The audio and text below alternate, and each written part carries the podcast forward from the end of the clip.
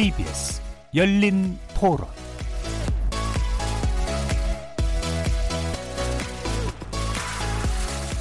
안녕하십니까. KBS 열린 토론 정준희입니다. 성별이나 인종 차별에 대해서 금지하는 그런 법안의 취지는 좋은 것 같은데 법안의 세부적인 사항을 좀 보완이 필요한 것 같아요. 소수 성애자나 뭐 이런 데에 대해서 관념적인 통념적인 터부시하는 그런 게 좀 있잖아요. 아직까지는 우리 사회가 그 부분은 인정을 해주지는 못하고 있는 것 같아요. 우리나라에서 반대가 나온다는 것 자체가 잘 이해가 안 돼요. 전반적으로 인권이라는 거가 존중되어야 한다고 보기 때문에 차별 없는 사회가 더 낫다고 생각합니다. 대만에서도 동성애 합법을 해도 결혼해도 사회의 큰 문제를 안 일으키고 자신들이 그냥 부부처럼 잘 살아가는 건데 굳이 우리가 그렇게 그렇게 해야 되나 싶어요. 차별이 원래 하면 안 되는 거잖아요. 법으로 만들면 더 좋겠지만 또 악용을 하는 사람이 있기 때문에 그게 좀 우려는 되네요. 굳이 저렇게까지 사회적 약자라고 이제 어떤 카테고리를 만들고 그 사람들의 지위를 강화시키는 그 법까지가 필요한 것인가? 사실 사람 사회의 인식의 문제인 거지 그게 법으로 해결될 건 아니라고 생각합니다. 이게 사실 내가 동성애 때문에 차별받다 이런 걸 어떻게 입증을 할 것이며 어떻게 그 법의 테두리 안에서 보호하냐는 거죠. 미국에서도 우리 차별하지 않아요. 하지만 실제로는 정말로 사회적 약, 약자고 정말 차별 많이 받거든요. 어떤 사람들의 의식이 개선돼서 뭐 해야 될 거를 법으로까지 했다고 해서 어떤 실효성이 있을까 하는 생각이 있습니다. 괜히 사회적 논란만 일으키는 것 같아요. 실효성이 크지 않을 것 같습니다.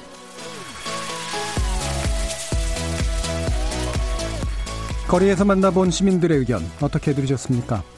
오늘 토론 주제는 포괄적 차별금지법 제정 논란 쟁점은입니다. 정의당 등 진보적 소수 정당과 시민단체를 중심으로 포괄적 차별금지법 제정 필요성이 주창됐습니다.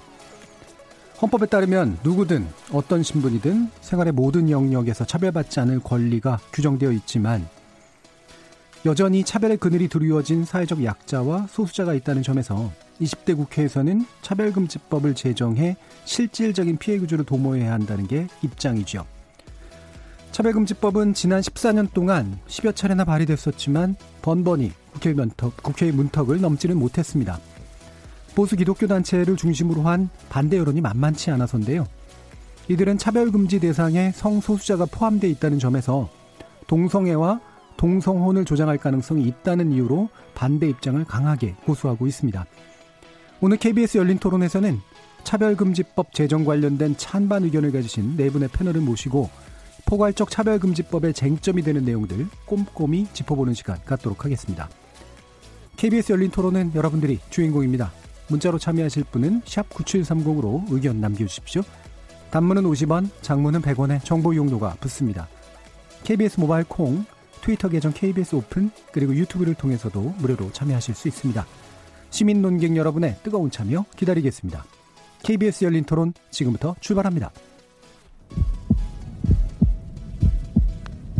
살아 있습니다. 토론이 살아 있습니다. 살아있는 토론, KBS 열린 토론. 토론은 라디오가 진짜입니다. 진짜 토론, KBS 열린 토론.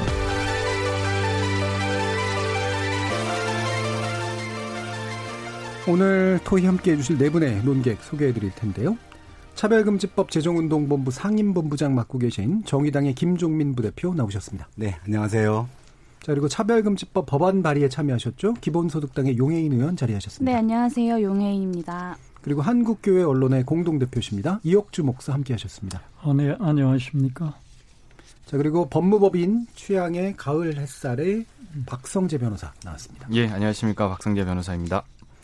자, 이렇게 이제 차별금지법 제정에 관련된 논의를 이제 어, 나눠봐야 될 텐데요. 일단 지금 발의에 참여하신 용혜인 의원께서 이 차별금지법 어떤 내용들을 담고자 하셨는지 말씀 좀 부탁드리겠습니다. 네, 차별금지법은 성별, 장애, 나이, 출신 국가, 성별, 성, 성적 지향, 성별 정체성 등 그러니까 한국 사회에서 흔히 벌어지는 차별의 어, 유형들을 정리를 하고요. 그리고 음. 차별 금지의 사유를 규정을 합니다. 그래서 어떤 행위가 차별인지를 명확하게 법적으로 규정하고 이를 통해서 어, 차별을 받은 피해자 혹은 이, 이 차별이 발생했다는 사실을 인지한 개인이나 어, 단체가 이것에 대한 어, 시정을 요구하는 국가인권위원회에 진정을 할 수 있는 내용, 근거들을 음. 담은 법이다라고 볼 수 있겠습니다. 예, 기본적으로 이제 어디까지가 차별이라고 보는가라고 하는 것을 구체적으로 정의하고 그 다음에 그것이 이제 문제시 됐을 경우에 이제 시정을 권고할 수 있도록 하는 어떤 네, 조항들을 그런 근거 조항들을 담은 법안입니다. 음. 그러면 흔히 얘기하는 이 금지법이라고 얘기하면 아까 이제 시민들도 얘기하셨는데 누군가를 막 처벌하는 것처럼 느껴지는데 그런 건 아니다 이런 말씀이신가요? 네, 사실 처벌 조항은 딱 하나 있습니다. 네. 국, 가인권위원회에 신고를 진정을 넣었을 때이 예. 진정을 넣었다거나 아니면 이에 대해서 증언을 했다는 이유만으로 음. 불이익을 줬을 경우에만 이제 징역 1년 이하 1천만 원 이하의 예. 어, 처벌이 가능한 규정은 딱 하나 있고요. 예. 어, 그 이외에 차별을 했다는 이유로 바로 처벌이 되는 건 아니고 국가인권위원회의 진정 과정을 통해서 예. 문제를 해결해 나가는 과정을 밟게 되는 것입니다. 음, 알겠습니다. 그럼 김종민 부대표님이 예, 지금 정의당에서 이제 굉장히 주도적으로 지금 하고 계신데 네. 그 취지를 기본적으로 좀 설명을 해주시죠. 네, 그러니까 이제 차별이 어 사, 차별의 사유를 저, 저 정해놓고 있는 게 예. 23개, 23가지거든요. 그럴 정도로 보면 이제 한국 사회도 보면 차별의 역사가 굉장히 오래됐고 굉장히 음. 많은 차별들이 존재한다는 걸 보여주는 거고 이런 차별이 금지됨으로써 말하자면 이제 국민들이 보기에 어, 차별받는 당사자 입장에서 봤을 때는 구제를 할 수가 있고 일정한 시정 조치가 이루어질 수 있다고 하는 이 사회에 대한 신뢰가 만들어진다고 볼 수 있고요. 네. 일반 국민들의 입장에서 볼 때는 차별, 아, 내가 혹시나 내가 모르는 사이에 혹시 차별을 하고 있는가? 아, 이런 것도 차별일 수 있구나라고 하는 것을 이제 국민들이 서로 인식하게 됨으로써 점점 점점 차별을 줄여가고 없애갈 수 있는 그런 사회를 만들자고 하는 것이 이제 법의 취지라고 할 수 있고요. 특히나 근래 그 불공정, 불평등 이런 논의가 많이 되고 있고 네. 이런 사회적 논란이 많이 되고 있는 음, 곳에서 음. 조금 더좀 평등하게 사회가 이루어질 수 있도록 하자는 취지의 조항을 담은 것이 이제 차별금지법이라고 네. 볼수 있습니다. 그럼 아까 이제 시민 의견 가운데서도 이게 법으로 할 문제냐 문화적인 개선들이 필요한 것이 아니냐라고 하는 의견에 대해서는 어떻게 생각하세요? 그러니까 문화적 의견도 어, 문화적인 변화 또 네. 국민들의 인식의 변화 이런 것들이 많이 나아지고 있고 또 음. 사실 시정도 많이 되고 있다고 보여집니다. 그럼에도 불구하고 한국 사회는 여전히 이제 기득권이 있고 어, 특권층이 있고 또 그럼으로써 차별이 일정하게 상당한 부분 발생하고 있습니다. 특히 국민들한테 여론조사를 해보면 본인이 차별을 느꼈냐 이렇게 네. 물어봤을 때는 거의 90% 이상의 국민들이 본인이 차별을 느끼고 있다고 생각하는 국민들이 굉장히 많으시거든요. 음. 이런 식의 일상에서의 차별을 구체적으로 말씀한다기보다는 주로 이제 차별금지법에서 언급하고 있는 고용이라든가 네. 또는 행정 서비스 영역이라든가 또는 재화의 영역의 공급이라든가 또는 교육의 영역이라든가 이런 쪽에서 자기들 스스로가 차별을 받고 있다고 생각하는 분들이 많기 때문에 네. 이런 것들을 일정하게 법으로 어, 낮은 수준이라도 시정 권고를 할 수 있고 또 시정 권고가 안 된다면 명령을 통해서 시정이 이루어질 수 있도록 하는 걸 통해서 이 사회가 차별을 좀 바꿔낼 수 있구나라고 네. 하는 것은 국민들에게 신뢰를 드리는 거예요. 이게 음. 법의 취지라고 볼 수 있습니다. 일단 경각심 명확하게 하고 그다음에 시정의 과정들이 이제 구체적으로 실천될 수 있도록 하는데 네. 네 중점을 두겠다. 네, 그런 말씀이시잖아요. 그럼 이제 제가 두 분께 또 여쭐게. 지금 이와 같은 이제 취지에서 어떤 부분에 우려라든가 기본적으로 뭘 짚어야 된다라고 생각을 하시는지 먼저 이옥주 목사님 먼저. 예, 지금까지 이제 차별 금지법을 반대하는 것은 기독교인이다 이렇게 알려져 있거든요. 예. 어, 차별 기독교는 차별을 차별하라는 것이 아니고 네. 구별하자는 것이고요. 음. 또한 가지는 어, 이 우리 사회가 지금 차별을 금지하는 법안이 있습니다. 헌법이 있는데 어, 그 외에 차별이라고 하는 것은 일반 사회에서 권력자에게 차별받는 거지 시민이 시민을 차별한다. 이런 별로 없다고 생각을 합니다. 그리고 동성애자라고 해서 어, 우리 시민들이 차별하는가? 꼭 그렇지 않다고 봅니다. 현재 우리나라 국민들은 함께 살아가고자 하는 그 시민 정신이 많이 성숙해 있다고 봅니다. 세계인들의 말로 선진국이 됐죠. 어려운 이웃을 배려하고 남들을 이제 배려합니다. 자신들에게 해를 끼치지 않는다면 서로 다른 일이라도 그럴 수 있지 이렇게 넘어갑니다. 그런데 전혀 다른 것을 강제하는 일, 자신들이 받아들이기 힘든 것, 이런 것을 강요하는 건 잘못됐다라고 말을 하고 있는 겁니다. 어떤 강요인가요? 예를 든다고 하면 동성애 동성애가 네. 정상으로 받아들이라. 아, 우리는 그럴 생각이 없는데. 그러면 그걸 차별한다. 이렇게 나오니까 이것은 어 약자의 코스프레입니다. 음. 그래서 저는 이렇게 보고 나는 정상적이라고 생각할 수 없는데 왜 정상적으로 너희는 생각 안 하느냐 이렇게 어, 우리들에게 하고 있다 이렇게 보고 있는 거거든요. 음. 강요하는 거 그것도 법으로 만들어서 강제하는 것이야말로 입법 독재라고 저는 그렇게 보고 있습니다. 그럼 정상으로 간주하지 않는 행동이 나오거나 발언이 나오는 게 차별이 아닌가요? 정상적이지 않은 것을 일부 소수의 사람들의 정상적이지 않는 걸 그들이 다수의 사람들에게 왜 정상적이지 않, 않느냐 그러냐 음. 이렇게 공격해 들어오는 거죠. 음. 아, 이걸 법으로 강제한다는 21세기 벽도 이제 7초 법안으로 말도 많고 탈도 많은 이 법안을 왜 제정하려고 하는가?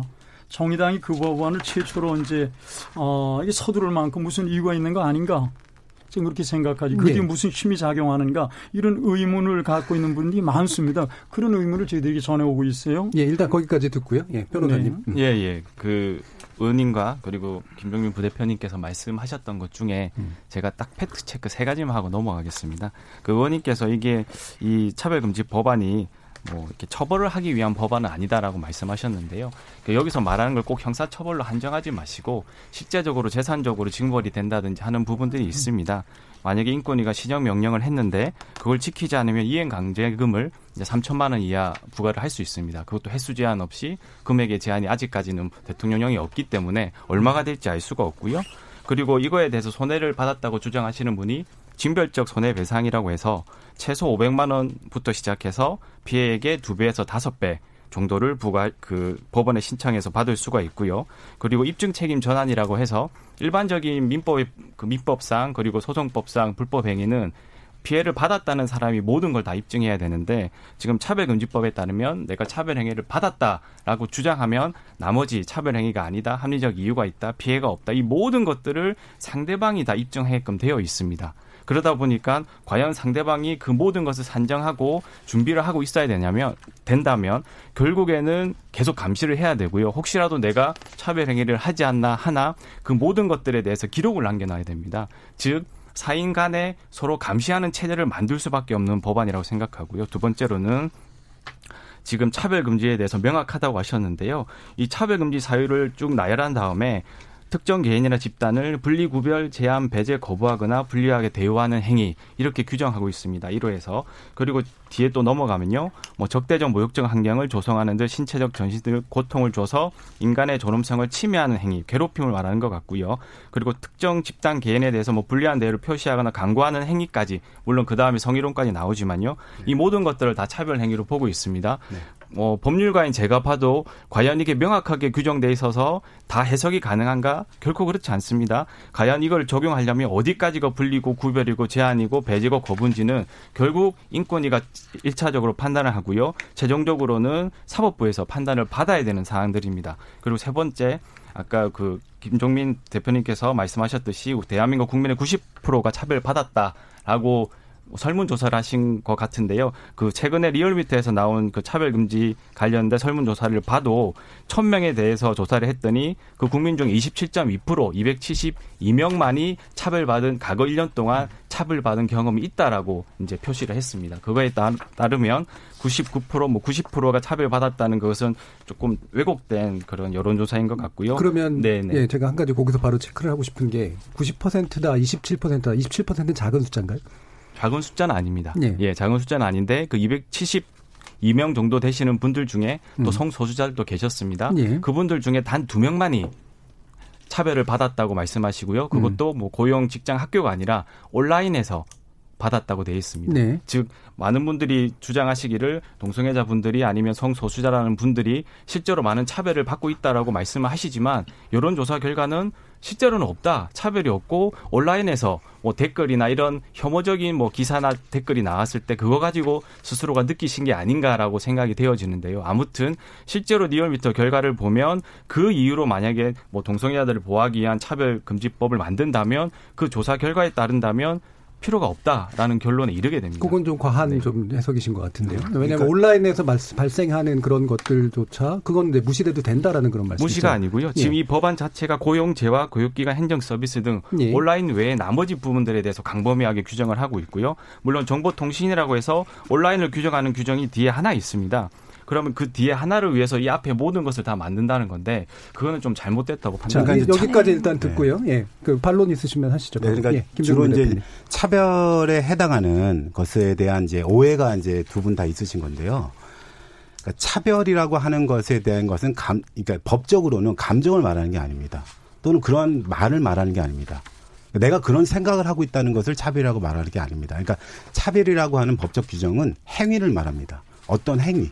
이 사람이 차별하는 어떤 행위를 했을 때 일정하게 시정 권고 명령을 내린다고 하는 것을 뜻하거든요. 그때 그때 말하는 행위라는 게 뭐냐면 고용에도 차별을 하는 거예요. 이런 건 당연하게 불공정 시비에 휘말릴 수 있는 게 당연한 겁니다. 교육 차별 헌법으로 그렇게 못하게 돼 있습니다. 재화, 용역 이런 것들을 서비스 받을 수 있는 기본적인 은행을 가는데 장애인이 차별받을 수 없는 것이죠. 이용할 수 있도록 해주는 것이죠. 행정 서비스 영역, 이른바 참정권을 보장해야 되는데 장애인들이 참정권을 행사하지 못한다? 이거는 문제가 있다는 것입니다. 이런 식의 차별의 구체적 행위에 대해서 잘못됐다고 여겼을 때 말하자면 차별 시정 권고 명령을 내리고 차별 시정에 대한 일단 요청을 하게 되는 것입니다. 그렇게 이해를 해 주셔야지 어, 이걸 섞어서 어떤 자기의 생각과 가치, 도덕, 기준 이런 걸 갖고 있다고 차별이라고 여기는 것은 아니다. 이렇게 그 말씀, 그러니까 그 행위는 또 말도 행위에 포함되는 거잖아요. 아닙니다. 말은 행위에 포함되지 네네. 않습니까? 언어? 생각, 언어 이런 것들은 이제 현재 차별금지법에서는 음. 어그 그러니까 차별적 언사를 하는 건 괜찮다는 거예요. 그러니까 그 중에 하나가 있습니다. 음. 괴롭힘에 해당하는 건데요. 음. 네, 괴롭힘이라든가 이제 성희롱도 일종의 언어적 성희롱이 있기 때문에 예. 괴롭힘과 성희롱에 해당하는 분야의 두 가지 경우만 특별하게 대우 그러니까 해당하는데 성희롱이라든가 어, 괴롭힘이라고 하는 것은 다른 법률에서도 이미 상당한 수준에서의 일정한 처벌 조항과 일정한 뭐 법적 규제를 받게 돼 있기 때문에 그것은 포괄적 차별금지법에도 언급함으로써 차별에 대한 조항에서 이 문제도 언급을 하는 것입니다. 이른바 괴롭힘이라고 하는 것은 다소 이제 사법적 잣대가 필요한 대목이라고 생각하는데 이렇게 법률 안에 상당한 영역으로 명시가 되어 있습니다. 괴롭힘이라는 건 어떤 걸 말한다라고 하는 것을 이렇게 이해해 주시면 될 것 같고 그다음에 어 일정한 이제 주변 책임 입증에 대한 문제 같은 것 같은 걸 예. 말씀하시 이렇게 굉장히 많이 말씀하시는데요. 차별적 행위가 명확히 일어난 경우를 말한다고 했을 때는 말하자면 포괄적이고 주관적인 해석이 개입될 여지는 별로 없어 보입니다. 그러니까 아니라고 본인 본인이 차별 행위를 하지 않았다는 것을 입증하면 되는 것이라고 생각하는 것이죠. 그게 이제 기록들을 계속해서 남겨야지만 그게 가능하다라는 주장에 대해서는 어떻게 보세요? 아 이제 그런 행위를 했다고 하는 것은 음. 언어적 행위에 대한 괴롭힘이라든가 이런 것들은 일정하게 당연히 이제 시정 명령을 내리고 권고를 한다고 했을 때 일정한 수준에는 그런 거를 제출할 수밖에 없겠죠. 그걸 요청하는 분들이 그런 것들을 기초해서 이제 일정하게는 그 입증의 책임들을 이제 어, 구체적으로는 그 말하자면 그 피, 그러니까 피해를 입힌 이른바 가해자라고 표현한다면 그런 분들이 입증해야 되는 책임들을 명확히 한다고 볼 수 있습니다. 예, 사실 그 부분이 법률에 있어서 가장 문제되는 건데요. 없다는 사실을 안 한 사람이 입증을 할 수가 없습니다. 그래서 보통 소송을 할 때는 있었다는 사람이 했다는 사람이 했다는 것을 입증하라고 되어 있습니다. 그게 보통 입증 책임의 네. 분배라는 건데요. 여기서는 차별금지법에서는 그 입증 책임의 분배를 완전히 뒤로 바꿔서 방금 말씀하신 것처럼 안 한 사람이 안 했다는 걸 증명하라는 겁니다. 사실상 거의 불가능에 가깝습니다. 한 가지 여쭤봐도 될까요? 네. 그러면 그 입증 책임에 대한 부분이 변경이 된다면 어, 이 27 4.2%의 차별을 경험한 국민들을 위해 차별금지법에 찬성하실 수 있으신 건가요? 그건 또 아니죠. 입증 책임의 전환이라는 것은 하나의 그냥 독소 조항이고요. 그 외에 수, 그냥 조문 하나 뜯어 뜯어 보면 볼수록 정말 이 법이 대한민국 사법 체계 전체를 바꿀 수도 있는 그러한 구조들입니다. 네, 네 그동안 27점 네, 27.2%의 국민들이 차별받은 경험이 있다라는 리얼미터의 그 결과를 보면 85.8%의 국민들이 차별금지법을 찬성한다라고 답을 했습니다. 그리고 온라인 혐오적 댓글 막 밖에 없지 않느냐라고 말씀을 하시는데 네. 왜 가장 많은 그러니까 차별을 호소하는 이들이 온라인 경험을 이야기할까를 생각해 보면 이 소수자, 특히 성적 소수자들, 성소수자들은 어, 오프라인 공간에서 내가 실제로 생활하고 살아가는 공간에서 자신의 어, 어떤 성적 지향이나 성별 정체성을 밝히는 것이 굉장히 어렵습니다. 만약에 어, 본인이 동성애자라거나 아니면 뭐 트랜스젠더라거나 이런 것을 밝히면 분명하게 고용이나 어떤 고용 같은 곳에서 분명하게 차별을 당할 것이라는 것이 너무 명확한 상황이기 때문에 그것을 밝히지 못하고 있는 것 뿐이지 이것을 차별이 존재하지 않는다라고 이야기하는 건 좀 논리적 비약인 것 같고요. 그런 의미에서 이런 차별들에 대해서 어, 사인과 사인의 것으로 그냥 그 사인과 사인의 갈등만으로 남겨둘 것이냐 아니면 국가가 이 사회에서 벌어지는 차별에 대해서 어, 국가가 함께 책임지는 과정들을 어, 진행하겠다는 의지를 가지고 이 문제들을 해결하는 데 나설 것이냐의 차이에서 저는 이 차별금지법의 제정들이 진행되는 것이라고 봅니다. 예. 인권위나 사법부의 판단이라는 것은 인권 인권위와 사법부는 원래 그런 역할을 하는 곳인데 어, 말씀하신 어, 이것이 이제 진정이 들어가고 인권위가 그런 것을 판단해야 되고 사법부가 민사 재판에서 이런 내용들을 판단해야 되는 것이 왜 문제가 되는 것인지에 대해서는 저는 좀 동의하기가 자, 일단 어렵고요. 쟁점을 좀 정리해서 나중에 네. 좀 얘기하고 이혁진 목사님까지 듣죠. 예, 지금 저 어, 두 분들, 세 분들이 법에 대해서 잘 아시는 분들이고 저는 법에 대해서는 잘 모릅니다. 예. 그런데 예. 어, 이 법이라고 하는 것은 국회의원들, 법을 만드는 사람들의 문제가 아니고 그 법의 영향을 받는 국민들이 문제지 않습니까? 법을 지키고 살아가야 되지 않겠습니까? 네. 그러면 어떤 법을 만들어야 되는가 매우 중요하다고 저는 생각을 하고 그다음에 우리 사회 모든 문제를 세세의 법으로 전부 정리한다고 하면 그 사회가 건강한 사회가 굉장히 힘든 사회라고 생각을 합니다. 성숙한 시민으로 의식으로서 서로 이해할 수 있고 또 서로 어 이 잘못된 것또 부족한 것 채워가는 그런 그런 마음들을 가져야지 세부적으로 또 법을 이렇게 적용하면 이쪽에 피해가 있고 이렇게 적용, 적용하면 반대가 될 수 있고 지금 얘기하는 게 그런 거 아니겠습니까? 이런 법을 이저 의견이 첨예한 이런 법을 아, 법률을 이런 문제가 발생할 것을 힘으로 법을 제정해서 밀어붙인다고 하는 것 이것이 바로 어, 우리 사회가 원하는 것인가 바람직하지 않다고 저는 생각을 하고요. 예, 그 부분에서 제가 바로 질문을 드릴게요. 한 가지만 더 말씀드리면은요. 예. 그 법이 사회적 순기능적인가 역기능적인가 이 보편적 시각에서 또 살펴보고 싶다고 하는 겁니다. 외국 사례든 얼마든지 중요한 자료들이 있다고 저는 보고 있고요. 그렇기 때문에 지금 차별을 뭐 얼마가 받았다니까 이 차별을 전부 해소해야 되겠다. 이런 식으로 어 그 지금 얘기하는 어느 사회든지 차별이라든가 이런 게 없는 사회는 없어요. 이건 과거부터는 미래도 그럴 겁니다. 근데 차별이라고 하는 거 우리 그리스도인의 입장에서 차별이라고 하지 않고 우리는 구별이라고 생각하는 것도 차별이라고 보고 있다. 이렇게 되면 오히려 우리가 피해를 보고 있는 것이 아니냐 이런 생각을 하게 되죠. 얘기가 좀 섞여 있어서요. 제가 이제 하나만 이제 바로 이제 보완을 질문을 드리면 차별이 만약에 실제하고 적어도 이제 실제한다라고는 어느 정도 나오고 있잖아요. 그럼 그 실제는 법으로 이 법이 아니라도 다른 법으로 최소한 규율되고 있다고 생각하시나요?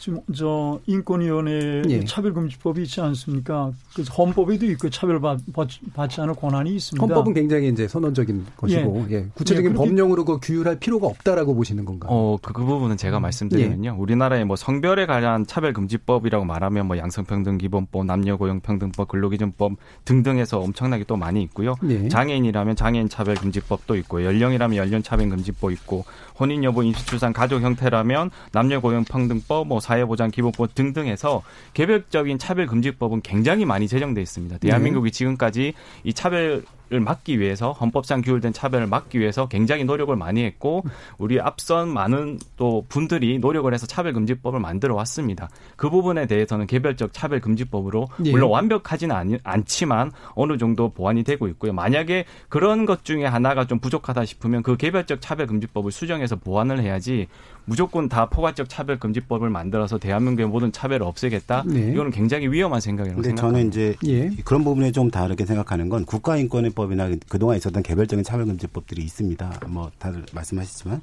그 기능이 상당 부분은 시정 권고에 그치는 경우가 많습니다. 그러니까 권고까지는 가능합니다. 지금 현재 국가인권법도 그렇죠. 권고까지는 하는데 보통 그 권고를 따르는 사람이 거의 없었습니다. 그러니까 말하자면 시정이 실제 이루어지지 않는다는 거죠. 그러니까 시정을 권고하는 걸 넘어서는 실질적인 시정 명령까지는 가능해야 한다는 것이 차별금지법의 차이고요. 두 번째는 차별 사유가 그동안은 어, 저희가 23가지를 얘기했지만 그보다 더 많은 차별을 요구하는 분들도 많았습니다. 차별 사유로. 그럴 정도로 차별이라고 하는 것이 계속 이제 시대가 증가할수록 없어져야 하는데 거꾸로 이제 많아지고 있는 것입니다.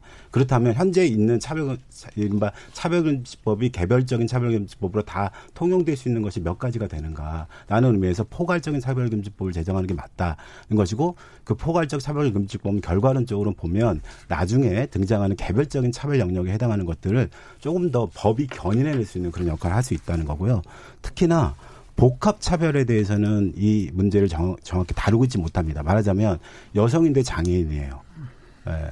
뭐또뭐 뭐, 뭐 장애인인데 학생이에요. 이런 분들이 갖는 복합 차별에 대해서는 좀 더 더 큰 차별적인 것으로 느끼는데도 불구하고 그것을 한 한쪽에서는 장애인 차별 시정 공고한 쪽에다 이렇게 얘기를 하고 어떤 건 학력 차별한데도 이렇게 이른바 그 신고를 하고 이런 방식으로 할 수밖에 없는 것을 하나의 국가 인권위를 통해서 일원화시키는 걸 통해서 일정한 차별을 상당히 많이 시정해내고 만들어낼 수 있다는 것이 이제 이번 차별금지법의 차이입니다. 그러면 네. 이제 차별 포괄적 차별금지법이 필요한 이유는 지금 말씀하시는 걸 들어보면 개별금지법이 가지고 있는 시정 효과가 없다. 네.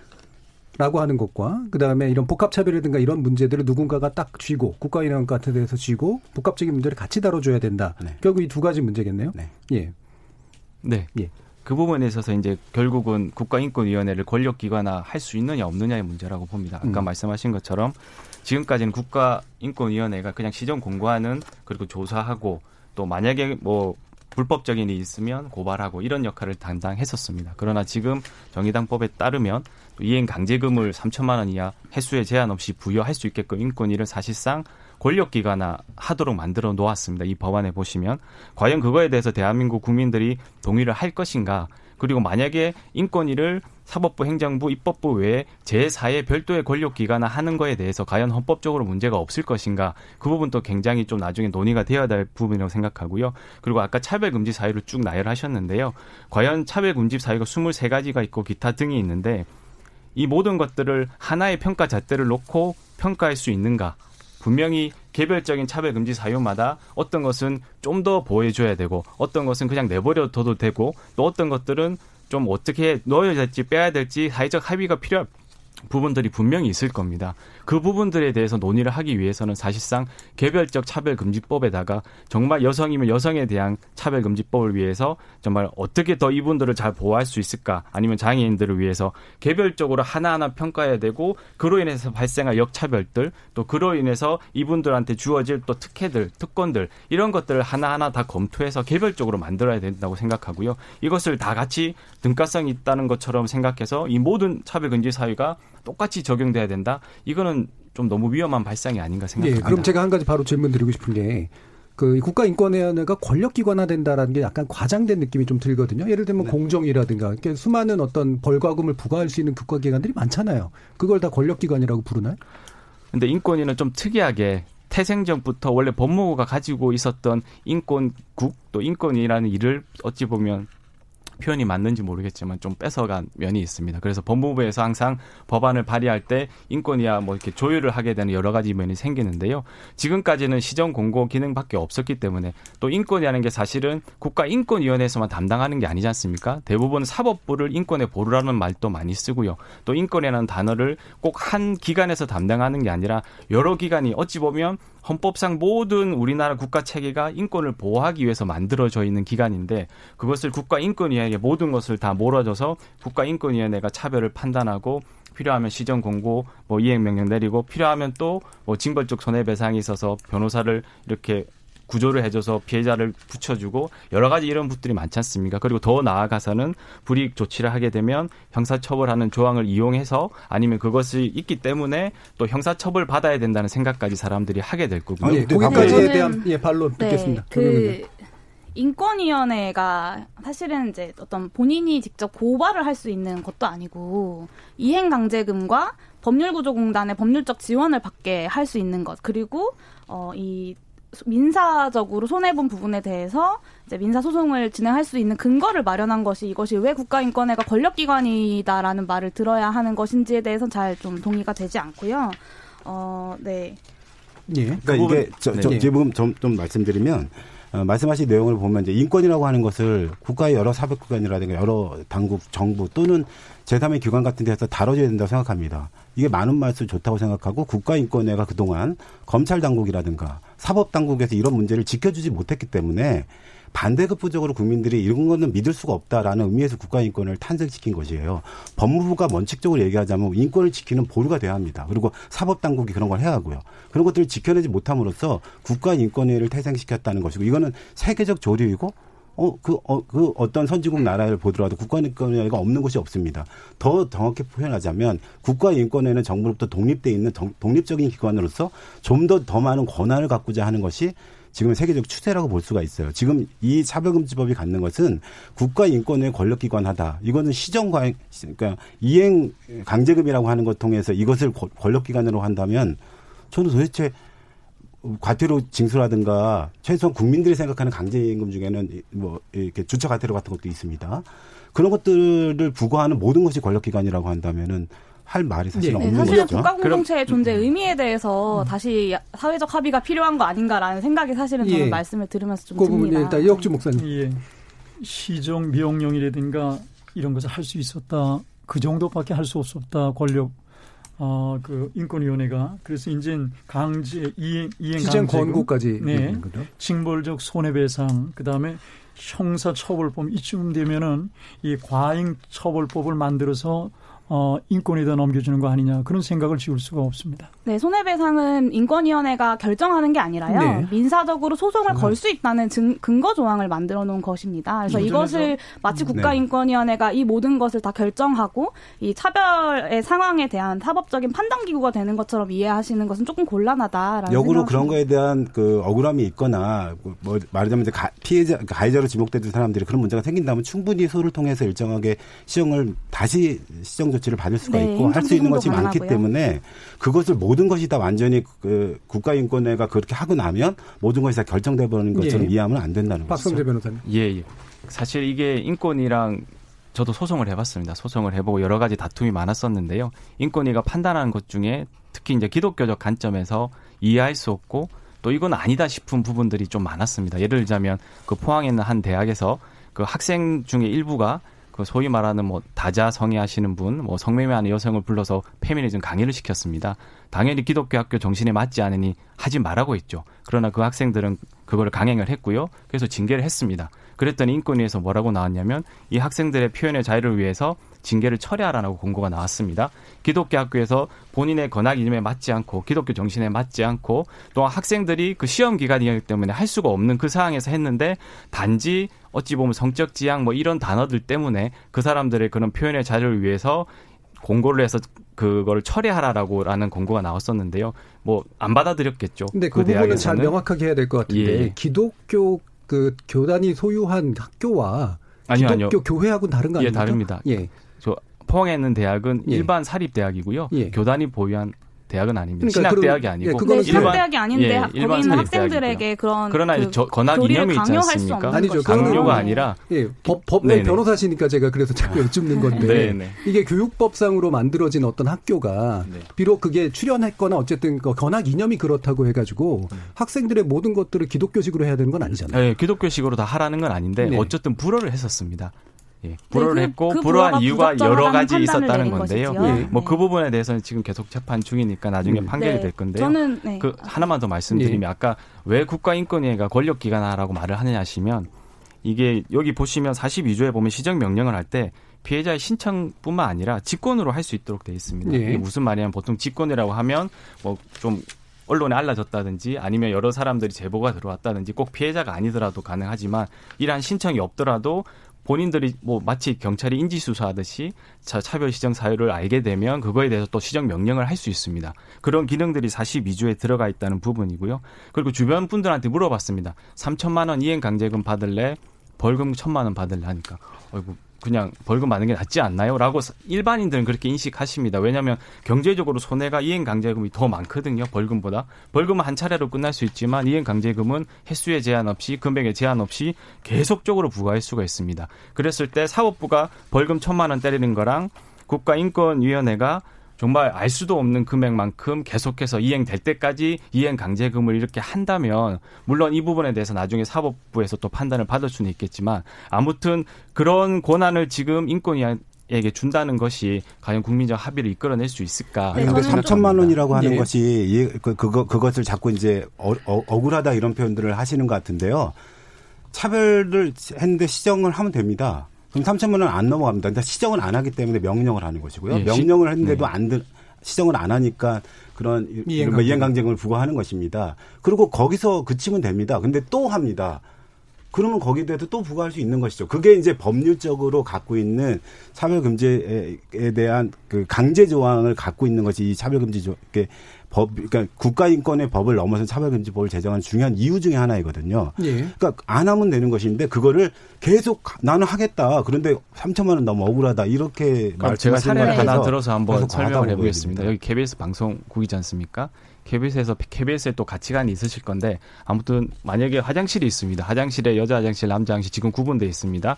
근데 생물학적인 남성이 그냥 본인이 젠더를 여성이라고 주장하시는 분이 여성 화장실을 이용하려고 합니다. 그러면 KBS에서는 맞겠죠, 일단은. 근데 국가인권위에서 시정 공고가 나왔습니다. 들어가게 해주라고. 근데 많은 KBS 여성 직원들 또 여성분들은 반대를 합니다. 그런데 시정 공고가 나왔어. 시정 명령이 나와서 이행을 하라고 3천만 원 만약에 나왔고 아니, 시정 공고가 네. 나왔어요? 그 문제를 아니, 아니, 그러니까 예를 들자면 그 말씀을 드리면요. 국가인권위원회가 시정 명령을 내린다면 그런 방식으로 내리지 있습니다. 않을 겁니다. 네. 그걸 어떻게 학답하십니까? 개개인들이 네. 쓸수 있는 성별이 구별 구별 성별을 구별하지 않는 화장실을 만드는 방식으로 이행 이 시정 명령을 내리겠죠. 무조건 성중립 화장실을 만들어야 남성 화장실에 여성이 않습니까? 들어갈 수 있게 시정 명령을 해라라고 이야기하지 않을 겁니다. 그건 굉장히 상식적인 얘기고요. 저는 좀 전에 변호사님 말씀하신 데서 사실 이 논란의 본질이 나왔다라고 보는데 결국에는 기독교적 관점에서 이 성소수자와 어, 성적 지향 을 성소수자에 대한 것을 인정할 수 있느냐 없느냐 결국엔 이 문제의 핵심이고 바, 방금 말씀하신 대로 이 기독교적 관점에서 받아들일 수 없는 것들에 대해서 시정 명령을 하는 것에 결국에는 이의가 있으신 것 아닌가 아니, 기독교적 관점이 아니라 일반 국민들한테 한번 아니, 물어보셔도 아까 그렇게 말씀하셨잖아요. 예. 일반 국민을 함부로 자처하는 건 안 될 거고요. 네. 네. 그 부분은 구체적인 데이터가 뭐, 필요한 예, 거기 때문에 왜냐하면. 찬성하시는 분들도 또 많이 있고 예를 들면 차별금지법 제정에 대해서 그러니까 이거는 그, 그 다툼을 해야 될 문제는 아닌 것 같고요. 예. 네. 지금 목사님. 얘기는 국가인 인권위원회 권력화 뭐 그런 얘기가 아니고요. 이 저 차별금지법에 어떤 것이 들어갔는가, 그것을 어떤 것을 받아들일 수 있고 어떤 걸 받아들일 수 없는가. 네. 아까 말씀하신 대로 우리 사회 구성원들이 동의할 수 있는가. 또 특별히 어 신앙을 가지고 있는 기독교인들 다른 신앙도 있을 수 있습니다만은 그들이 가지고 있는 교리와 다를 때 받아들일 수 있겠는가 이런 문제를 좀 얘기를 해야 된다고 생각을 합니다. 예, 그럼 교리로 뭐, 받아들일 수 없는 거는 법으로 제정되면 안 되나요?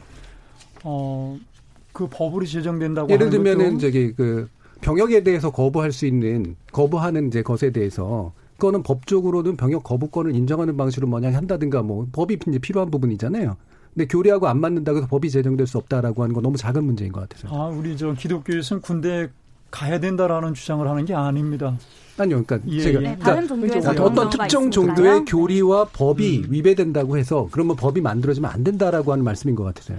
어, 그들은 법이 만들어져도 그 자기네 신념을 지켜가죠, 신앙을 지켜가죠. 뭐 그러겠죠. 네, 예, 예. 그러니까 그 법을 전에, 막을 수 있냐는 거죠. 전에 이제 전에 얘기가 음. 그 어, 여호와의 증인 같은 사람들 얘기고요. 예. 보편적 기독교인들은 어, 보통 시민들이 가지고 있는 생각과 크게 다르지 않다고 생각합니다. 그래서 그걸 우리는 사회적 보편 사회 보편적 가치라고 예. 그러는데 그 사회 보편적 가치를 충족할 수 있는가 이 차별금지법이 그걸 음. 좀 얘기를 하잖아요. 그러니까 이제 교리의 문제가 아니라 이제 보편적 가치의 문제가 예. 돼야죠. 그런데 이제 기독교 예. 교리에 대한 여러 가지 판단과 고민에도 음. 다양한 시각이 존재하고 저희가 이제 어, 차별금지법 발의하고 나서 정의당이 상당히 이제 종교 계의 여러 인사들과 상당한 공개 비공개 간담회를 많이 해왔습니다. 네.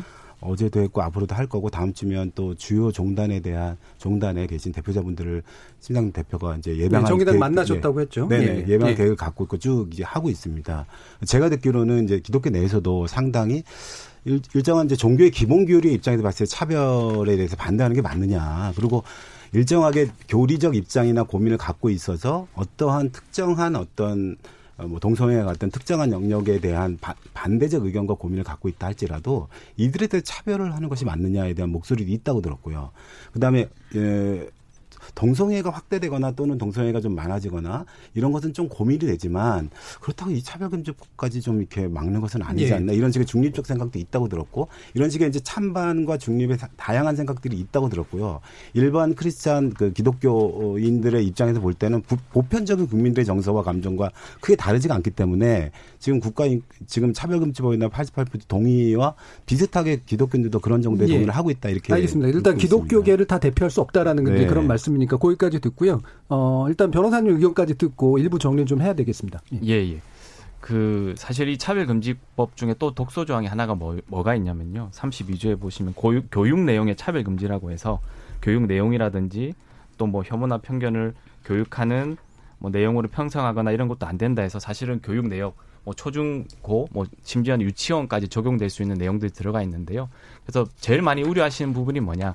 과연 대한민국 사회에서 동성애를 정상이라고 가르치는 교육을 인정할 것인가? 아니면 남자가 여자가 될 수 있고 여자가 남자가 될 수 있다는 이 젠더 이념을 과연 가르쳤을 때 우리 학부모나 우리 대한민국 국민들이 수용할 수 있는 지금 사회적 학위가 되어 있느냐 이제 이 부분이 또 핵심이라고 생각합니다. 왜냐하면 차별 금지 사유로 이게 들어와 있기 때문에 성별 정체성 뭐 이번에 보니까 성별을 남녀 외에 그 외에 분류할 수 없는 성까지 다 넣어놨더라고요. 그럼 젠더 개념이 들어온 건데 이 개념 하에서 대한민국 국민들이 우리 자녀들한테 이 교육을 시키는 것을 허용할 것인가 사실 그 부분에 대해서도 굉장히 찬반이 크다고 보거든요. 근데 그런 것들에 대해서도 하나하나 다 짚고 넘어가야 된다고 저는 생각합니다. 예, 알겠습니다. 네, 결국엔 동성애가 이, 이 논쟁의 예, 핵심인 것 같습니다. 예, 그래서 후반부에서 이 부분 좀 더 자세하게 좀 짚어보도록 하고요. 청취자들의 의견도 좀 들어봐야 하니까요. 예, 청취자 문자 메시지에 관련된 내용 한번 어, 들어보도록 하겠습니다. 정기진 문자 캐스터. 네, 지금까지 청취자 여러분이 보내주신 문자들 소개합니다. 콩 아이디 9166님. 차별을 금지하는 법은 반드시 필요합니다. 소수라고 무시하는 것은 사회주의적 발상입니다. 꼭 성적 소수자들에 대한 차별을 말하고 싶은 것은 아닙니다. 민주주의에서는 소수자의 권리도 인정해 주어야 합니다. 콩 아이디 4678님. 차별금지법은 소수의 인권을 위해 다수의 인권이 보장받지 못하는 역차별법입니다. 내가 싫은 건 싫은 건데 그걸 법으로 만들어 벌금을 내게 하고 자유민주주의 국가에서는 있을 수 없는 일입니다. 개개인의 자유를 인정해 주세요. 콩아이디 0403님, 포괄적 차별금지법 제정 찬성합니다. 물질 만능주의 시대에서 우리 사회에 불공정 행위가 너무나 많이 일어나고 있습니다. 차별을 법 적용하는데 현실적으로 문제가 있긴 하지만 우리 인류가 이제까지 양심을 잘 지켜왔으면 수많은 법들을 명시화했겠습니까? 그리고 종교인이 차별금지법을 반대한다는 게 이해가 안 됩니다. 콩아이디 0405님, 상대가 자신을 혐오하는 발언을 했다고 해서 권고나 행정처분을 받을 경우 내가 차별하지 않았다는 걸 입증해야 한다니 어느 누가 이런 법에서 자유로울 수 있습니까? 객관적 기준도 없고요. 굳이 포괄적인 차별금지법을 추진할 게 아니라 기존 법에서 개정하는 게 필요한 듯 합니다. 유튜브 청취자 강다솔님. 동성애는 자유고 차별은 반대되어야 하지만 포괄적 법령의 제정은 악용의 여지가 너무 많아 보입니다. 라고 보내주셨네요. KBS 열린 토론, 이 시간은 영상으로도 생중계하고 있습니다. 유튜브에 들어가셔서 KBS 일라디오 또는 KBS 열린 토론을 검색하시면 지금 바로 토론하는 모습 보실 수 있습니다. 방송을 듣고 계신 여러분이 시민 농객입니다. 계속해서 청취자 여러분들의 날카로운 시선과 의견 보내주세요. 지금까지 문자캐스터 정희진이었습니다. 토론이 세상을 바꿀 수는 없습니다. 하지만 토론 없이 바꿀 수 있는 세상은 어디에도 없습니다.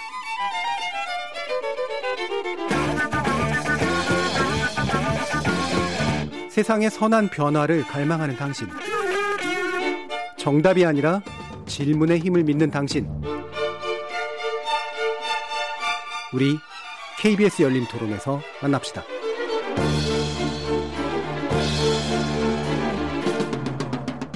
KBS 열린 토론 오늘은 차별금지법 제정 논란 그 쟁점은이라는 주제로 법무법인 취향 가을 햇살의 박성재 변호사, 한국교회 언론의 공동대표이신 이혁주 목사, 기본소득당의 용해인 의원, 차별금지법 제정운동본부 상임본부장인 경장 김종민 부대표 이렇게 네 분과 함께 하고 있습니다.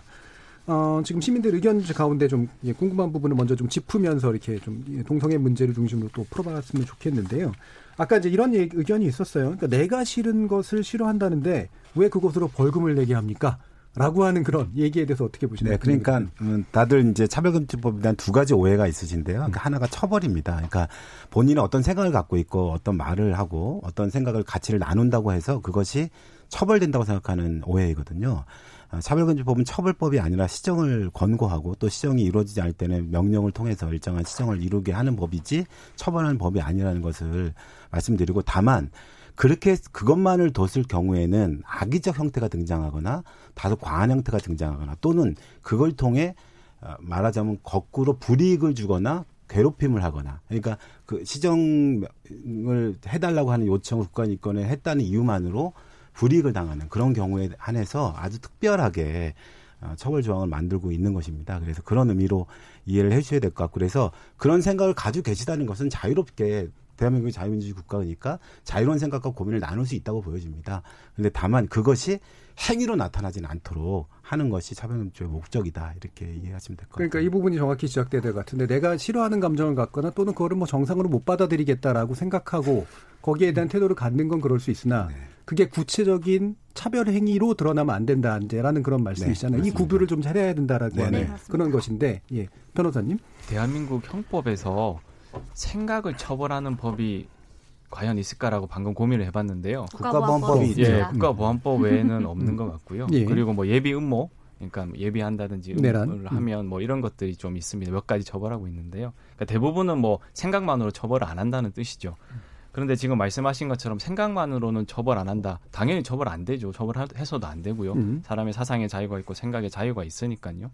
그런데 이제 요 법의 핵심은 차별금지법의 핵심은 아까 말씀하신 것처럼 괴롭힘이라는 3호 그리고 4호의 차별 표시 광고 요게 결국 예. 표현입니다. 음. 생각을 표현하는 거죠. 말로도 언어적으로도 표현하고 행동으로도 표현하고 본인이 옷을 입고 다닐 수도 있고 여러 가지 표현들이 많지 않습니까? 예. 이거를 다 포괄하는 의미지 않습니까? 네. 그 중에 뭐 하나라도 빠지지 않지 않습니까? 네. 그럼 사람이 생각하는 것을 말로 할 것이고 생각하는 것을 적을 것이고 생각하는 것을 자기가 프린트해서 다닐 수도 있고 발표할 수도 있고 이게 결국 학문의 자유, 표현의 자유, 양심의 자유지 않습니까? 그런데 그걸 지금 처벌하겠다고 차별금지법에 이렇게 되어 있지 않습니까? 네.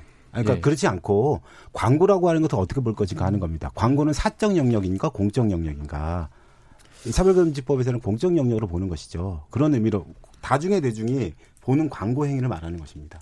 그런 경우는 문제가 있다는 것이죠. 그러나 사적으로 이루어진 자기 생각과 고민을 누군가에게 알려내고 얘기를 나누고 이런 것들은 처벌할 수 없는 것이죠. 그러니까 사적인 네. 관점에서 표현의 자유는 인정할 수 있는데 네. 인정되는데 네네. 네. 하지만 공적으로 그 표현을 공개해서 뭔가 하는 것은 인정이 될 수 없다. 요건가요? 네, 그러니까, 예, 헌법에서 헌법에서 규정하는 이 자, 자유라고 하는 문제도 일정하게 침해될 수 있고 어 그것은 공공의 공공선의 입장에서 공공성의 입장에서 봤을 때는 자유가 침해될 수 있다는 것을 헌법에도 이미 보장하고 있기 때문에 그런 입장에서 광고라고 하는 걸 공적 영역으로 본다면 충분히 이런 것들이 차별적인 행위가 이루어지고 또 만들어지는 것으로 보는 것이죠. 예. 요거 관련해서 지금 교회 안에서 음. 이제 동성애 관련해서 안 좋은 어떤 설교를 한다거나 반대 설교를 하면 처벌하는 거 아니냐라고 하는 그런 견해를 갖고 계시잖아요. 예, 조금 전에 차별 금지법이 처벌하는 법이 아니다라고 말씀하셨는데 굉장히 모순되고 사실이 아니라고 봅니다. 왜 그런가 하면 어, 처벌, 처벌하지 않는 법, 법이라면 훈계 정도죠. 안 들었을 때 훈계하고 또 높, 높은 단계 훈계하고 그럼 되지 왜 법을 만듭니까? 그러니까 차별금지법이 처벌하는 법이 아니다라는 말은 모순이 잘못됐다고 저는 보고요. 사실이 아니지 않습니까? 아니요, 모든 법이 다 처벌을 하기 위한 법은 아닙니다, 선생님. 아니. 그러니까 처벌의 요소가 전혀 없는 건 아니지 않느냐 이제 이런 사회적 얘기세요? 문제를 네. 어, 바꾸려고 하면 저, 저 처벌하지 않는 법을 만들 필요가 없어요. 계속 광고하고 교육하고 또 시민들의 토론에서 성숙한 대로 올라가면 되지 않겠습니까? 그러니까 차별의 행위가 일어났을 때 시정을 권고하는 겁니다. 그거를 처벌이라고 하면 처벌이라고 생각 듭니다. 그 말씀하신 게그 권고가 아니고 아니요 아니요 시정 권고까지는 지금 국가인권위원회법이 있지 않습니까? 네, 그래서 시정 명령을 합니다. 네, 명령하고 이행 강제까지 할 수 있다. 했다. 그것이 처벌이라고 여긴다면 처벌인 거죠. 아니 지금 법 그렇게. 그렇죠. 네. 지금 저 법 내용이 결국은 어, 이런 이런 일을 했을 때에 처벌할 수 있다라는 거 아니겠어요? 아니 그러니까 고, 생각을 해보세요. 어떤 이유만으로 사, 차별의 사유가 있는데 그 사유에 고용을 차별합니다. 그걸 누가 동의를 할까요? 저는 이 부분은 좀 명확하게 해야 될것 네. 같아요. 처벌을 주된 목적으로 하는 법은 아니지만 처벌적 요소가 들어가 있는 건 맞는 것 같거든요. 네, 처벌이 네. 핵심이라기보다는 네. 이렇게 차별을 경험하는 이들에게 네. 이것을 구제할 수 있는 방안의 근거 조항을 만드는 것이 더, 저는 더 핵심이라고 보고요. 예. 전에는 어, 이런 차별금지법이 없을 없는 지금도 마찬가지입니다만 이런 일이 발생했을 경우에 사실은 인권위에 진정을 넣는다거나 하는 방식만으로는 전혀 달라지는 것이 없거나 혹은 음. 아니면 본인이 모든 증거들을 다 모아서 사법적인 절차들을 다 밟아가야 되는데 사실은 예를 들면 고용의 영역에서 내가 성소수자라는 이유만으로 예. 어떤 집단 괴롭힘을 당했다거나 아니면 직무에서 배제됐다거나 이런 일들에 대해서 어, 이제는 사법적인 절차를 가기 전에 국가인권위원회를 통해서 이것을 시정을 할 수 있는 예. 어떤 근거 조항을 만드는 것이 이 법의 더 취지에 중요한 것이라고 이해해 주시면 좋을 것 같습니다. 예, 알겠습니다. 예. 근데 사실 이 부분이 굉장히 모순된 게 사실 고용이라는 부분에서 피해를 입었으면 우리나라에 근로기준법도 있고 각종 노동법이 있지 않습니까? 근로감독관도 있고 고용노동부도 있고 그럼 이분들을 할 일이 지금 다 없어지게 되거든요. 모든 걸 다 지금 인권위에서 하겠다고 생각하시면 그래서 그 부분이 굉장히 좀 뭐라고 해야 될까 인권위에 너무 많은 기대를 하시는 건지 아니면 지금 우리나라에 있는 이런 모든 행정 시스템을 믿지 못하시는 건지 모르겠고요. 두 번째는 만약에 그런 명예훼손 모욕을 당하셨으면 우리나라 형법으로 처벌할 수 있습니다. 그리고 동, 정보통신망법에도 그렇게 처벌할 수 있는 법들이 있고요. 실질적으로 처벌하기 위한 법들은 다 마련이 좀 물론 좀 부족할 수 있겠지만 마련이 돼 있는데 굳이 차별금지법을 만들어서 혐오 표현을 금지하겠다, 일정한 표현에 있어서는 제재를 가하겠다, 아니면 고용관계에 있어서 뭐 그런 식으로 뭐 배제를 당한 경우에 처벌을 처벌이 아닌 그냥 뭐 이렇게 해주겠다. 너무 좀 모순적이지 않나. 변호사님은 네. 그 어떨 때는 굉장히 공, 정하고 객관적인 얘기를 하시지만 어떨 때는 편향적인 얘기를 하시는데요. 예를 들면 사법적인 영역에서 그러니까 차별금지법이 왜 나왔는가에 대한 이해를 하셔야 돼요. 그러니까 차별은 계속적으로 발생하고 있는데 이것을 구제받을 방법이 없었던 겁니다. 그러니까 국민들 차별받는 국민들 입장에서 봤을 때는 그런 말씀하신 사법적 영역으로 기대게 됩니다. 그런데 대부분이 현재 사법적 영역에서 법적 체계가 이 차별을 구제할 수 있는 영역 또 차별의 행위를 모든 것을 다 이 사람들이 입증해야 되고 뭐 그렇게 하는 사법적 영역에서 차별을 구제받던 사례가 거의 존재하지 않는 거예요. 그러니까 이것을 어, 구제하는 절차를 만들어주고 적어도 차별이 시정될 수 있는 조치를 만들어주는 법으로서의 차별금지법을 제정한 것입니다. 말하자면 한국 사회가 사법 체계가 보편적이고 검찰이라고 경찰이나 이런 이런 바그 권력 당국이 일정하게 객관적인 문제를 잘 해결해 왔다면 차별금지법이 필요가 없었겠죠. 그러나 그것을 해결하지 못했기 때문에 역설적이게도 차별금지법 같은 법이 제정되게 되었다는 것을 그러니까 제정하는 발의가 되었다는 것을 이해해 주셔야 될 것 같고 그럼 개별법의 부족함을 굳이 개별법을 개정을 통해서 메꾸지 않고도 포괄적 차별금지법이 있으면 네. 그 효과를 충분히 낼 수 있다 이렇게 네. 말씀하시는 그리고 시정 단계로부터 시작할 수가 있고 네. 그러니까 시정의 권고를 통한 시정 단계로부터 시작되고 이른바 처벌이 아닌 단계로부터 시작할 수 있고 그걸 넘어선 강제적 권고 조항을 통해서 그것을 이행하는 과정을 만들어내는 것이 법적인 취지이지 뭘 못하면 무조건 다 사법부 당국으로 가져가라 이렇게 얘기하는 것이 국민들한테 정치권이 또는 사회적인 어떤 권력을 가진 사람들이 해야 될 일인가 이런 자, 그럼 여기서 이제 다시 또 이제 쟁점을 이제 하나 더 얘기할게요. 아까 이제 일부 마치면서 결국은 동성애 문제가 마음에 안 들기 때문이 아니냐. 이 전체적으로 여러 가지 반대 논의들을 하지만 결국 모이는 것은 성적 지향에 관련된 아까 뭐 젠더 얘기도 해주셨고 이게 여기에 포함됨으로써 여기에 대한 불만이 전반적인 차별금지법에 대한 불만으로 표출되는 거 아니냐라는 지적에 대해서는 어떻게 보시나요? 예, 동의합니다. 예. 기독교계는 음. 아, 기독교계가 지금 차별금지법 전체 포괄적 차별금지법을 반대한다고 하니까 음. 그 어떤 차별들, 다른 차별들도 다 반대하는구나. 해야 된다고 생각하는 거야. 이렇게 오해를 살 수 있기 때문에 동성애 법에 대한 걸 띄워놓고 얘기를 하면 저희는 얘기가, 얘기가 홀가분합니다. 예. 예. 우리가 교회도 하나님의 법에도 소수자들 그러니까 어린아이 여성 당시 여성들 또 병든 사람들 이런 사람들에 대한 이 품어주고 따뜻하게 해주는 그런 말씀이 있지 차별하지 않습니다. 그런데 지금 이렇게 같이 포괄적 차별금지법 해놓고 뭐 고용이라든가 또 뭐 신체 장애라든가 이런 걸 갖고 자꾸 얘기를 하니까 기독교가 그것 반대하는구나 이런 먼저 오명을 듣고 오명을 뒤집어 쓰고 있어요 지금 저희가 얘기하는 것은 어 인간 본성 또 본질에 대한 것, 보편적인 가치에 대한 것을 왜곡하는 동성애, 또 성적 지향 이거를 극렬하게 기독교가 반대하고 있는 겁니다. 그러면 성 그, 그런 성적 지향에 의한 차별은 찬성하시는 건가요?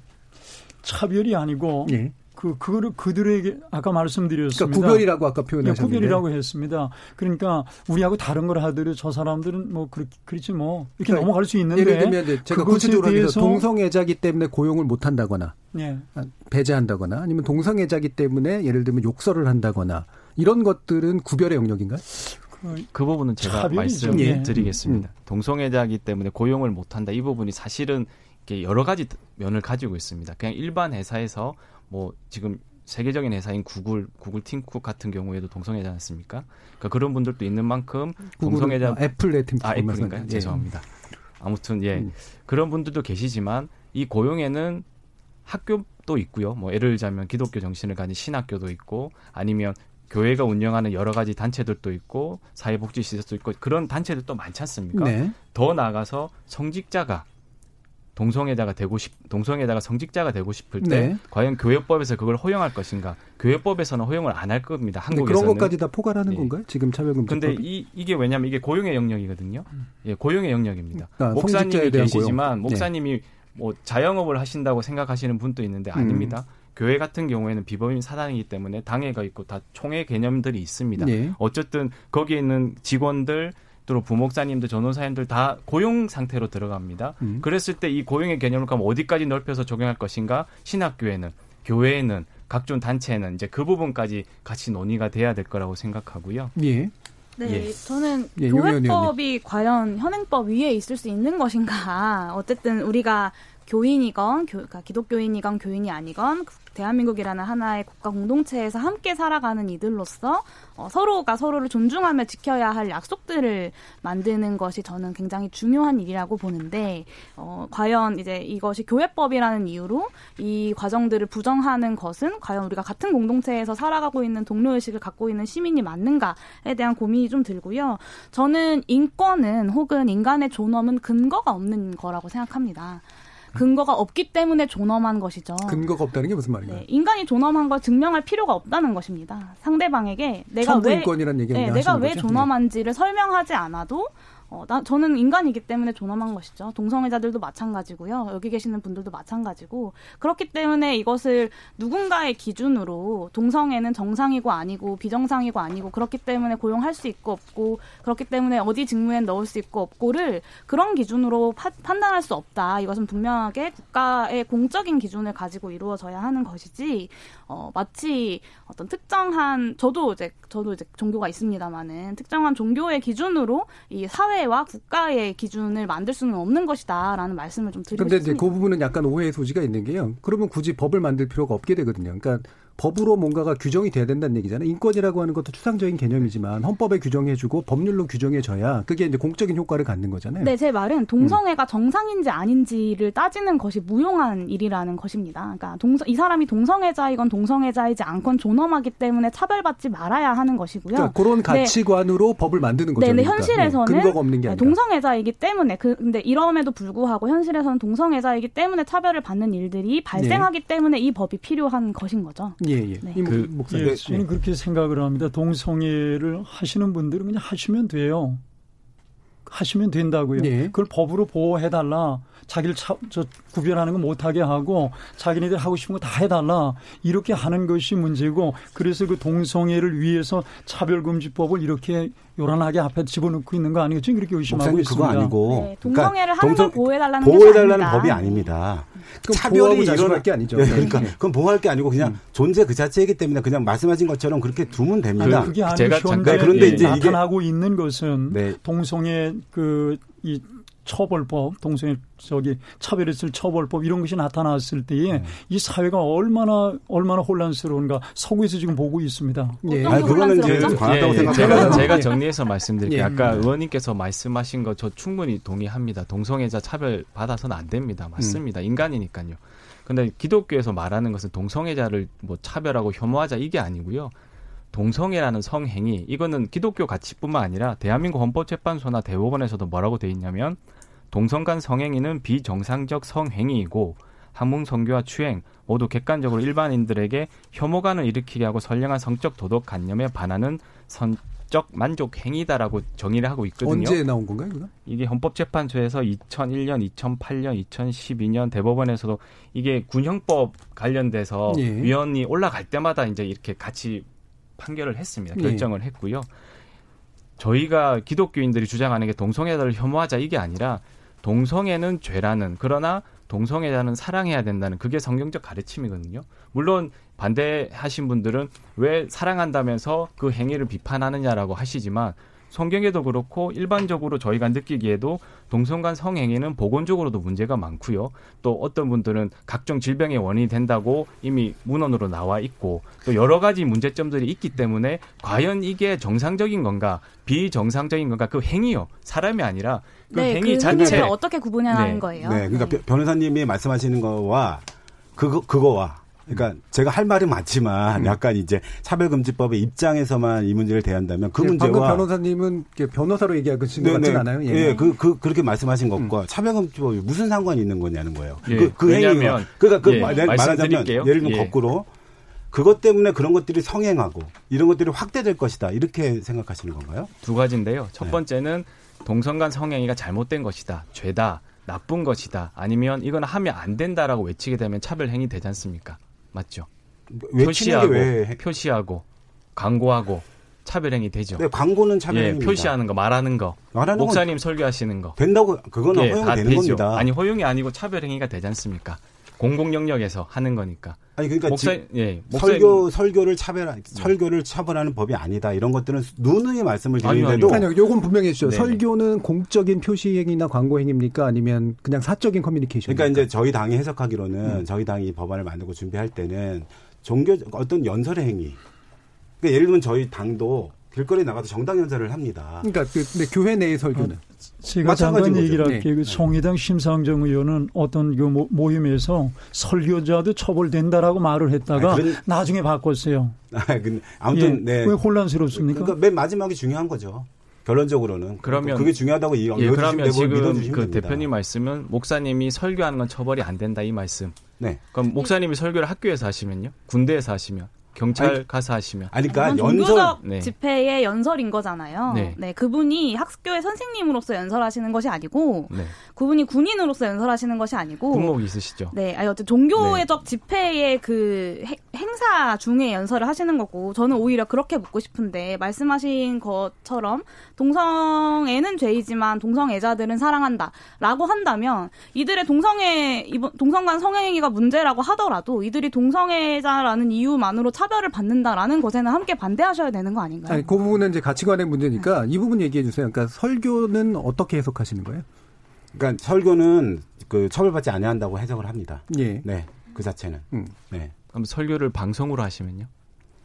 아니, 그러니까 그걸 네, 광고라고 해서 같이 아무튼 왜냐면 방송 서비스가 포함되니까요. 네, 그러면 그거에 대한 하나하나가 필요하다면 네. 뭐이 자리에 제가 다 답변 드릴 수는 없다고 네. 보여져요. 그러니까 예. 왜냐하면 조문상 그게 해석이 가능하거든요. 아니, 그러니까 네, 그래서 서비스. 보통 이런 경우에 이런 법이 만들어지고 나면 시행령이나 뭐 국가인권위원회 내에 어떤 이렇게 그 준칙 같은 것을 통해서 그런 것들을 규정하는 과정을 거치죠. 의견을 네, 수렴하고. 그러니까 의견 수렴 과정이 네. 또 있는 것이고. 그러니까 그거를 뭐 나중에 법을 시행해 보고 될지 안 될지 아니요, 결정하자 시행해 보고 나서가 아니라 그러니까 그것을 결정하는 국가인권위원회가 자신들의 가이드라인을 정한다는 네. 거예요. 그런데 차별금지법이 이미 만들어진 해외에서는 목사님들이 설교에서 처벌을 받고 또 노방정도 하다가 뭐 소란죄로 잡혀가고 이런 사례들이 많이 있다 보니까 많은 목사님들은 실제로 느끼거든요, 피부로. 아, 나도 그렇게 당할 수 있겠구나. 이 차별금지법이 통과되면, 물론 당장 감옥 가시지는 않겠지만, 이것을 차별 행위라고 분류되는 순간, 국가인권위원회에서 아까 말씀하신 그 절차 그대로 강제 조치가 들어오지 않습니까? 네, 저는 그러면 시정하셔야 네. 된다고 봅니다. 그러니까 그거 그게 네. 교리랑 부딪힌다는 거죠. 목사님들은 네, 교리랑 부딪히는 거죠. 순교의 각오로 그 복음을 외치겠다는 분이신데 그럼 목사님들한테 성경의 이 부분은 말하지 마십시오라는 거거든요. 그걸 목사님들이 받아들이시겠습니까?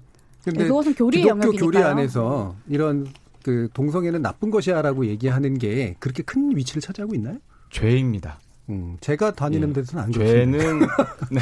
예. 네. 그러니까 전체가 이만큼 있으면 그건 아주 뭐 그렇게 얘기하시는 분은 그냥 전체에서 일부에 불과하다. 보통 성경에서는요. 예. 뭐 저도 기독교인이니까 성경을 말씀드리면 음욕을 품었다 생각만으로도 죄라고 합니다. 행위를 하지 않더라도 성경에서 말하는 죄는 일반 사회에서 말하는 죄보다 훨씬 넓습니다. 음력을 품었다면 간음을 했다고 하고요. 남을 미워하면 살인했다고 표현합니다. 네, 2000년 전에 교, 예. 그 이제 그만큼 죄에 대해서 월경, 월경하는 네. 여성도 불결한 존재입니다. 네, 저는 그렇게 생각하지 않고요. 다시 정리하고요. 네. 저는 이 부분은 좀 모호한 부분이 있다고 봐요. 예를 들면 뭐 교회법이 이제 뭐 일반 법보다 상이냐라고 하는 논쟁은 아닌 것 같고 네. 어느 정도까지가 사적 커뮤니케이션 영역에서 표현의 자유가 보장되는 것이고 어느 정도까지는 공적 커뮤니케이션이 되기 때문에 따라서 차, 공적 차별 행위를 볼 것이냐. 음. 사실 모호한 부분이 있거든요. 네. 예. 요 부분은 확실히 좀 명확히 될 필요는 있는 거예요. 그래서 이제 이 법에서는 포괄적으로 그런 거를 이제 언급하기 때문에 이제 그런 오해를 갖고 있다고 생각하는데 네. 일정하게 사회적인 합의 정도 수준에서는 저는 목사님들의 종교적인 입장에 자기 가치와 고민 또 교리에 기초해서 자신의 입장을 생각을 설교하고 얘기하는 것은 허용된다 이렇게 저는 이제 이 법에 대한 취지를 이해하고 있는데 네. 뭐 변호사님이 이, 이 법의 취지가 그런 것을 굉장히 포괄적으로 담고 있다고 한다면 뭐 시행령이나 이런 걸 통해서 일정하게는 조금 가, 가다 놓을 필요가 있고 이건 이것 또한 국민적인 의견 수렴 과정과 또는 종교계 의견 수렴 과정이 필요하다고 생각합니다. 네. 말하자면 네. 자신 생각과 가치를 얘기한다는 것만으로도 처벌되나 이건 좀 과하다고 저는 생각하기 때문에 그런 입장을 갖고 있고요. 아까 이제 고용에서의 문제를 얘기할 때 특정한 동, 종교단체라든가 이런 데서 일정하게 뭐 교리의 입장에서 봤을 때 이 사람을 받아들이기 어려운데 이게 차별에 해당하냐 이런 것은 조항에 일정하게 담권이 있습니다. 물론 그것이 정확하게 그것을 차별이냐 아니냐라고 명시적으로 얘기하고 있지 않지만 특정 직무나 사업 수행의 성질상 그 핵심적인 부분을 특정 진단에 모두 또는 대부분의 사람들이 수행할 수 없다고 판단될 경우에는 예외에 해당한다. 이렇게 이제 명시적으로 있거든요. 그러니까 네. 그런 것들이 이제 명시적으로 예외에 해당하는가 아닌가에 대한 문제를 이제 남겨둡니다. 다만 차별금지법을 적극적으로 제정해야 된다는 사람 입장에서 봤을 때는 그런 것들도 하지 말아야 된다라고 이제 얘기를 하지만 일정하게 예외 조항을 두고 열어둔다고 하는 측면을 이제 이 것을 갖고 이해를 해주시면 될 것 같다 이렇게. 이 부분에서 한 1분 정도만 변호사님 예, 듣겠습니다. 지금까지 자유롭게 할 수 있었던 설교, 자유롭게 할 수 있었던 표현들을 이제는 차별금지법으로 내가 처벌받나 안 받나 혹시라도 내 하는 발언들이 처벌 대상인가 차별 행인가라는 이제 고민하면서 많은 말들을 해야 됩니다. 차별금지법이 만약에 통과가 된다면 지금까지 우리가 누려왔던 당연하다고 생각했던 이런 표현의 자유들 그리고 당연하다고 생각했던 신앙의 자유들이 이제는 혹시라도 처벌받지 않을까 고민해야 되는 그런 사태가 되는데요. 정말 그거를 남겨뒀다고는 하지만 결국에는 이 판단은 누가 하느냐 사법부에서 하게 될 겁니다. 입법 하시는 분들은 이제 법을 만들어 놓는 거고 최종적인 법 해석은 우리 사법부에서 하게 되니까요. 근데 이 해외 사례를 보면 실제로 처벌되는 사례들이 나오고 실제로 그런 종교적인 신앙적인 자유가 정말 억압되는 부분들이 나오기 때문에 많은 해외에서 선교사님들 이런 분들이 대한민국에서는 차별금지법 만들어지면 안 된다. 예. 한결같이 이렇게 말씀하고 계십니다. 예, 거기까지 듣고요. 예, 나머지 두 분께 또 1분씩 어, 최종 음. 발언을 드릴 기회를 드려야 되니까요. 목사님부터. 하겠습니다. 예, 아까 용 의원께서 얘기를 하신 대로 어, 교회 교리가 사회법보다 위에 있느냐라고 하는 말은 굉장히 저 기독교인들에게 어, 참기 어려운 말로 들립니다. 사회법이 정입니까? 항상 옳습니까? 수시로 바뀌고 악법도 수없이 많이 만들어졌습니다. 그러나 하나님의 법은 영원하거든요. 지금까지. 그래서 그리스도인들은 그 법에 하나님의 법에 충성하지 두 번째 사회법이라. 그래서 순교까지 얘기도 나오고 그런 건데 그것은 고치셨으면 좋겠고요. 그 다음에 이제 법을 가지고 모든 거, 모든 사회 문제를 다 해결하려고 하고 그러다 보니까 더 엄격하고 더 세밀한 법이 만들어지고 또 다른 법이 만들어지고 그런 사회는 건강한 사회가 아니라고 사회라고 볼 수 없다고 봅니다. 이런 문제는 어, 성숙한 시민들로서 서로 서로 이제 이해하고 나누고 이렇게 하는 가운데서 만들어 가야지 어, 이걸 밀어붙이게 되면 또 우리 기독교계는 적극 반대하고 있지 않습니까? 그럼 적으로 또 돌리고 예, 거기까지 사회가 듣겠습니다. 온전하지 못하다 예. 생각을 합니다. 마지막으로 용 의원님. 음. 네, 어, 결국에 저는 그러니까 우리가 함께 살아가는 동료 시민으로서 이의 존재를 그것 자체로 인정할 수 있느냐 없느냐에 대한 논쟁을 안타깝게도 이 우리가 차별 행위를 하지 말아야 한다라는 이 법을 통해서 하고 있는 거라고 생각합니다. 그래서 이 차별금지법에 대한 논의가 21대 국회 임기 동안 대한민국이 함께 겪어야 하는 진통이라고 생각하고요. 어, 저는 이제 차별금지법 제정될 때 되었다고 생각합니다. 어, 아까 말씀드린 것처럼 모두가 존엄하기 때문에 그 누구도 차별받아야 하는 이유는 존재하지 않습니다. 그것이 존, 동성애자라고 하더라도 성소수자라고 하더라도 저는 이 존재 뭐 이것은 신념의 영역이라고 아까 표현하셨지만 예. 이 부분에 대해서 많은 국민들이 동의하고 있기 때문에 최근에 85.8%의 국민들이 차별금지법의 제정에 찬성한다라는 어, 이야기를 여론조사 결과가 나온 것이라고 보고요. 어, 아마도 오늘 제가 지난 일주일 예. 동안 하루에 100통이 넘는 항의 전화를 의원실에서 받았습니다. 이 자리를 빌어서 저희 의원실 동료들한테 좀 미안하다라는 말을 하고 싶은데요. 예, 앞으로 네, 이메일로 많은 음. 의견 주시면 제가 다 답변 드리도록 하겠습니다. 예, 여러 가지 하신 말씀들 많겠습니다만 오늘은 이 정도 수준으로 마무리 지어야 될 것 같습니다. 함께해 주신 김종민 부대표님, 용혜인 의원님, 그리고 이혁주 목사님, 박성재 변호사님 네 분 모두 수고하셨습니다. 감사합니다. 네, 네 고맙습니다. 감사합니다. 저는 내일 저녁 7시 20분에 다시 찾아뵙겠습니다. 지금까지 KBS 열린 토론 정준이었습니다.